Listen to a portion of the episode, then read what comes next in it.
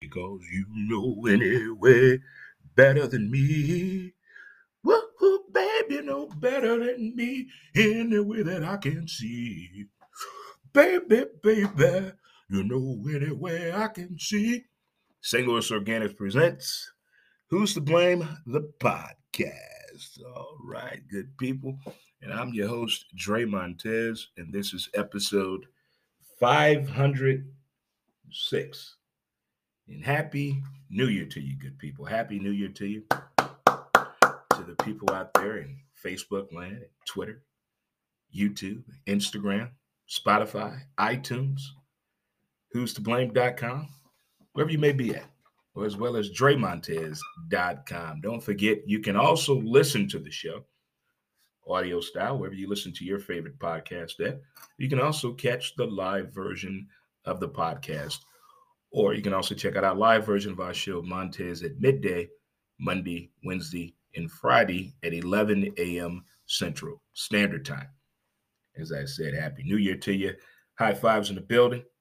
Chest bump. Uh, let's hug it out, dilly dilly. And tell you something about these hugs. It's something about hugging yourself. I, I can't explain it. it, it it's very therapeutic in a, in a very great way. If you're celebrating a birthday today, happy birthday to you. Happy wedding anniversary to you. Whatever celebration you may have. Did you have a kid this year? Had a New Year's kid. Who had a kid for start the new year off right? Is that for your tax purposes? You got to wait till next year. I always wondered about people, but hold on, we don't want to have that baby yet. Hold on, hold on. Let's look at this tax wise. you're really trying to plan your investment the right way when you're thinking about adding to your name and family brand about basing it on tax reasons. Here, here, here, here, here, here. 2022 was quite the year. Every time a new year starts, people reflect on the past. You know, they say the past, it's in the past, but the past never lets you forget sometimes. So I'm quite sure there's some things that happened this year that would not let you forget it. Whether it's good or bad, it would not let you forget it. And I don't think it was that, was it, was it really that bad of a year for you? Was it really that bad of a year? Did you learn a lot about yourself from 21 to 22? Do you think you learned a little bit more about you? Did your friend circle get a little stronger? Job security, are we there yet? Financial stability, where are we at with that?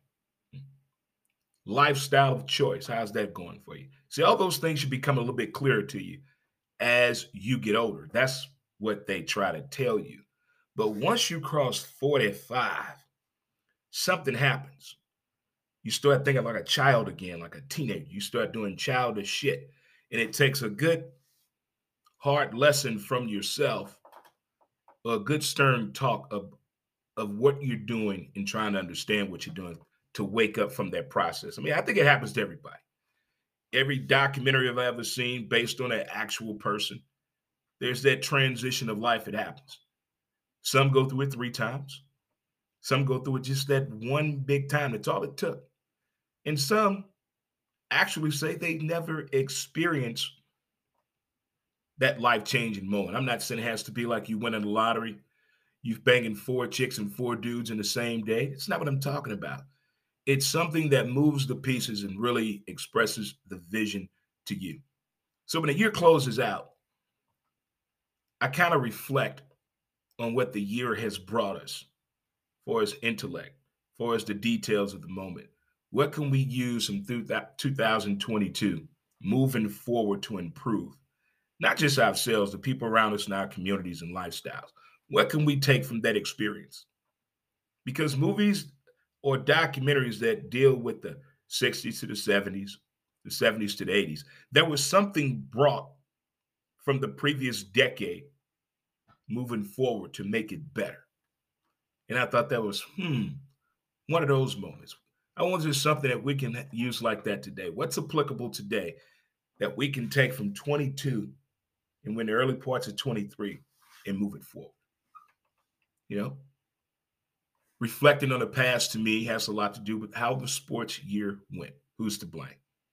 And in college football, I think it was one of the most exciting years in college football. Viewership for HBCU is up.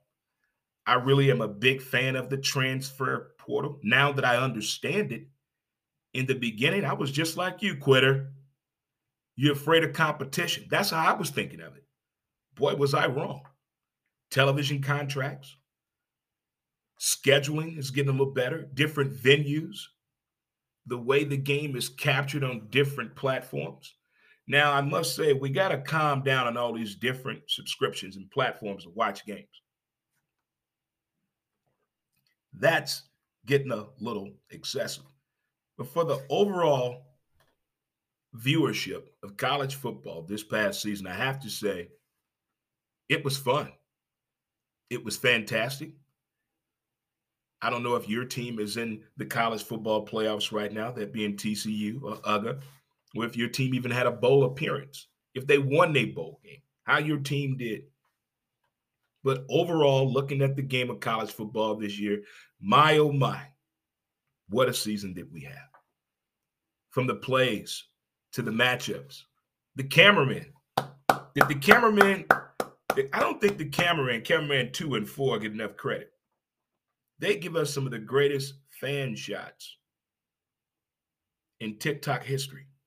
I mean, half of these women on TikTok, if it wasn't for the cameramen in college football, where would they be now? Uh, who's to blame? I'm applauding the cameramen in college football, especially during bowl season. It happened again in college football. Teams not ready for that action. The break between the games that matter and the bowl action is too damn long. Remember your first year in high school, the first time you experienced Christmas break? You couldn't remember your locker combination. That's too long of a break. They, haven't played since November, some of these teams. And you want them to play in January? Hold up. Hold up. Some of these teams haven't played since October. And you want them to play in December. Hold up now. Can we lessen? I mean, come on. Let's let's go back to giving us 10 games in one day. We can take it. We can take it. The networks can take it. Ain't nothing on but rerun television at that time anyway.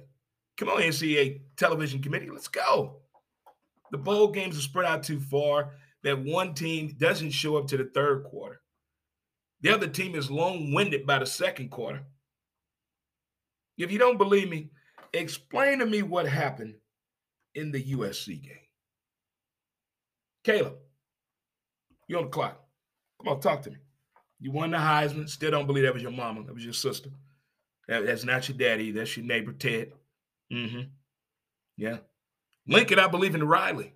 All that for what? For what? Mission, epic fail. Epic fail. You didn't complete the mission. You didn't complete the mission. I expected perfection. All they did to get you out there on the left coast. Come on, Lincoln. I believe in Riley stage fright, first year jitters, cameraman two and four. Great, great play on the stand camera, by the way, on the fan camera. Okay. Michigan, I can't let you off the hook. I blame Michigan's poor play on Captain Khaki Pants. He's looking at the future. He knew he wasn't going to be at Michigan any longer. He gave you what you wanted a conference championship. He gave you that. He gave you that. Now you want a little bit too much for him to win a bowl game and or a national championship. Hold up. Who's to blame for that? You got Uga running back you.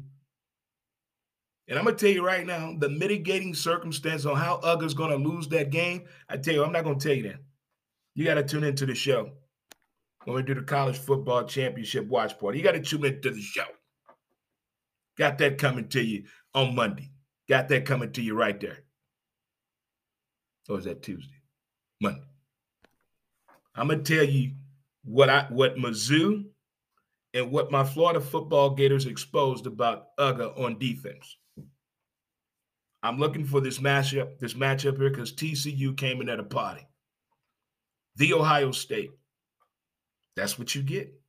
You can dot all you want to. You can oh hi oh all you want to, but oh my God, it happened again. You can't get to the moment and forget how to dance. Who's to blame? Mm, mm, mm. But what a year we had in college football. What a year we had in college football. Yes, I am a Florida football Gator fan. Yes, I am. Yes, I am. And I'm not going nowhere. It's okay. I'm okay with that. We will do better next year. Even if I gotta, even if I gotta go to the coaches meeting via Zoom, I will get the message across. It's failing us right now. The message is failing us. These kids getting lost in the dream. Affirmations of the day. We're to let it go, ignore them, give it time, don't compete, stay calm. It's on you, and laugh. I see different manjas every day, and we're only in day four of the new year. Everybody needs that every day to get them motivated, pushed out of the bed. Whatever you got to do to get you out of neutral in the drive, do it. it. It's what's for you. Do something for you, not the neighbors. No, you. Do something for yourself. I gave that speech back in September. Sometimes you got to do something for yourself. It's not selfish behavior. You got to reward yourself. You do so much for other people, you forget about you. You forget about you, and you are important to the us and them. You are important for sure. I'm gonna tell you what else is important.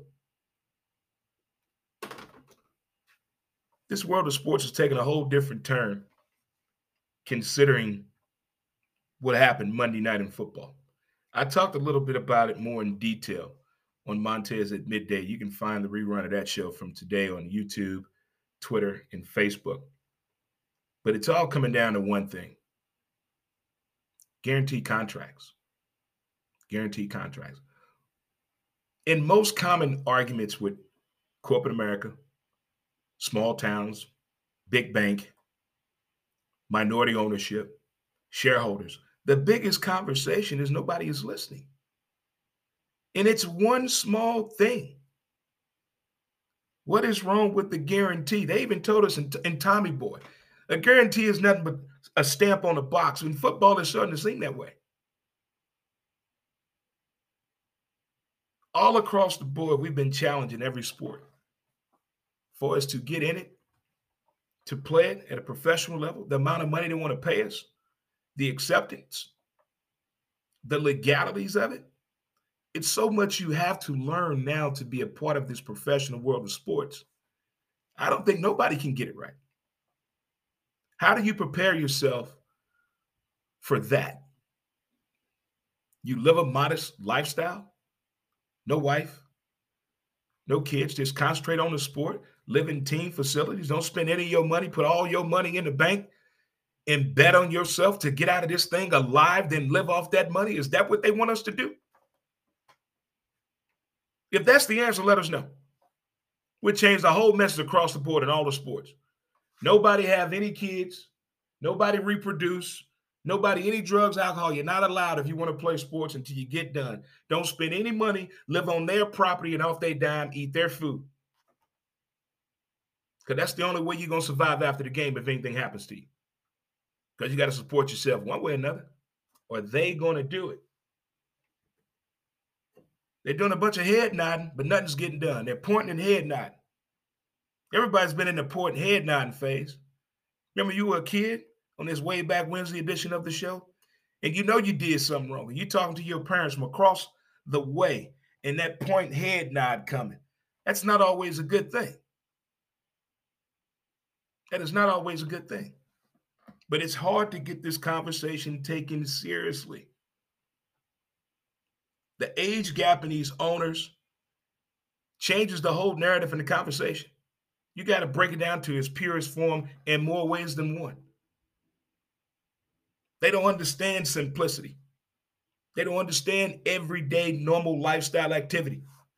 They have something that's somebody to do something for them and everything. Hopefully, This changes the conversation moving forward across all the sports. I don't care what level you played on. We got to expand the education. We got to expand the knowledge. We got to expand the data. It's okay. It's a learning curve for everybody. Look how far sports has come for its equipment in the past 20 years. Across the board. Even the participation of sports is expensive on the parents' end. It's a lot of money to participate in sports. And the only way you're gonna get advantage, taken advantage of, well, not taken advantage of, if you come from what kids? A badass neighborhood where it's poverty. Everybody feeling sorry for you, then somebody else picks up the bill. But if you want your kid to have the best, it's gonna cost you. That free shit ain't coming to the hood with the best to offer. No. Don't work it that way. Don't happen that way. They want to protect the best athlete, not the mediocre, not the one that needs something to do, get out the damn house. They're starting early with the process of recruiting. They're starting the process earlier and earlier of throwing what kids the money dream at you instead of reality of this thing. What's going to happen when I'm done? They used to teach that a whole lot when I was in school. It's not called a backup plan no more. What's your plan when you're done? Hmm? Yeah, I know what you want to do now. What's your plan when you're done? This beyond 401k. This beyond in some damn property. Well, I want to have six, seven kids. Damn that. What is the plan to take care of you? They have all these meetings and symposiums in the process and the path to turn you into a professional athlete. It's all about why you're in it. Nobody's telling them, talking to you about it when you're out of it. Unless you're on a 30 for 30, wondering what happened to $187 million. Well, I don't know where it went. I don't know where it went. Bad investments, bad marriages. Well, they got conversations right now to stop that from happening at a high alarming rate.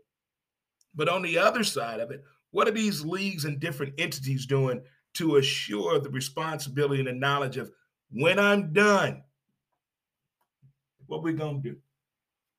What we gonna do? Tell me. It, it's a guessing game out there for the most part. It's a guessing game out there. And this guessing game is not looking good at all. This is way beyond put 10% of your money away each time you get paid, baby. No. No.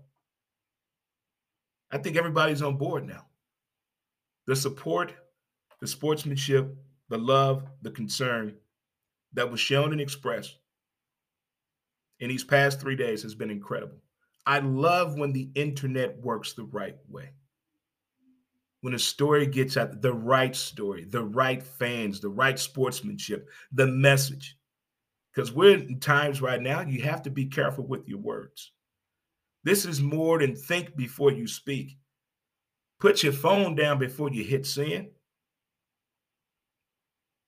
And think before you speak as well. When when times like that right now, everybody needs to be held accountable for their own actions whether whatever it may be. Again, happy new year to you guys. If it's your first time tuning in. Thank you again for listening to Who's to Blame, the podcast, being brought to you by a title sponsor, The Weed Squad St. Louis. Located, I'm sorry, brought to you by St. Louis Organics, located at 8088 Watson Road, formerly The Weed Squad. I was thrown off right there. Again, thank you for tuning into the show. I do appreciate it. And you guys keep moving forward on this 2023. Happy New Year to you. As they say in the hood, I'll holler at you later. Peace. And until next time, already in the building. We out.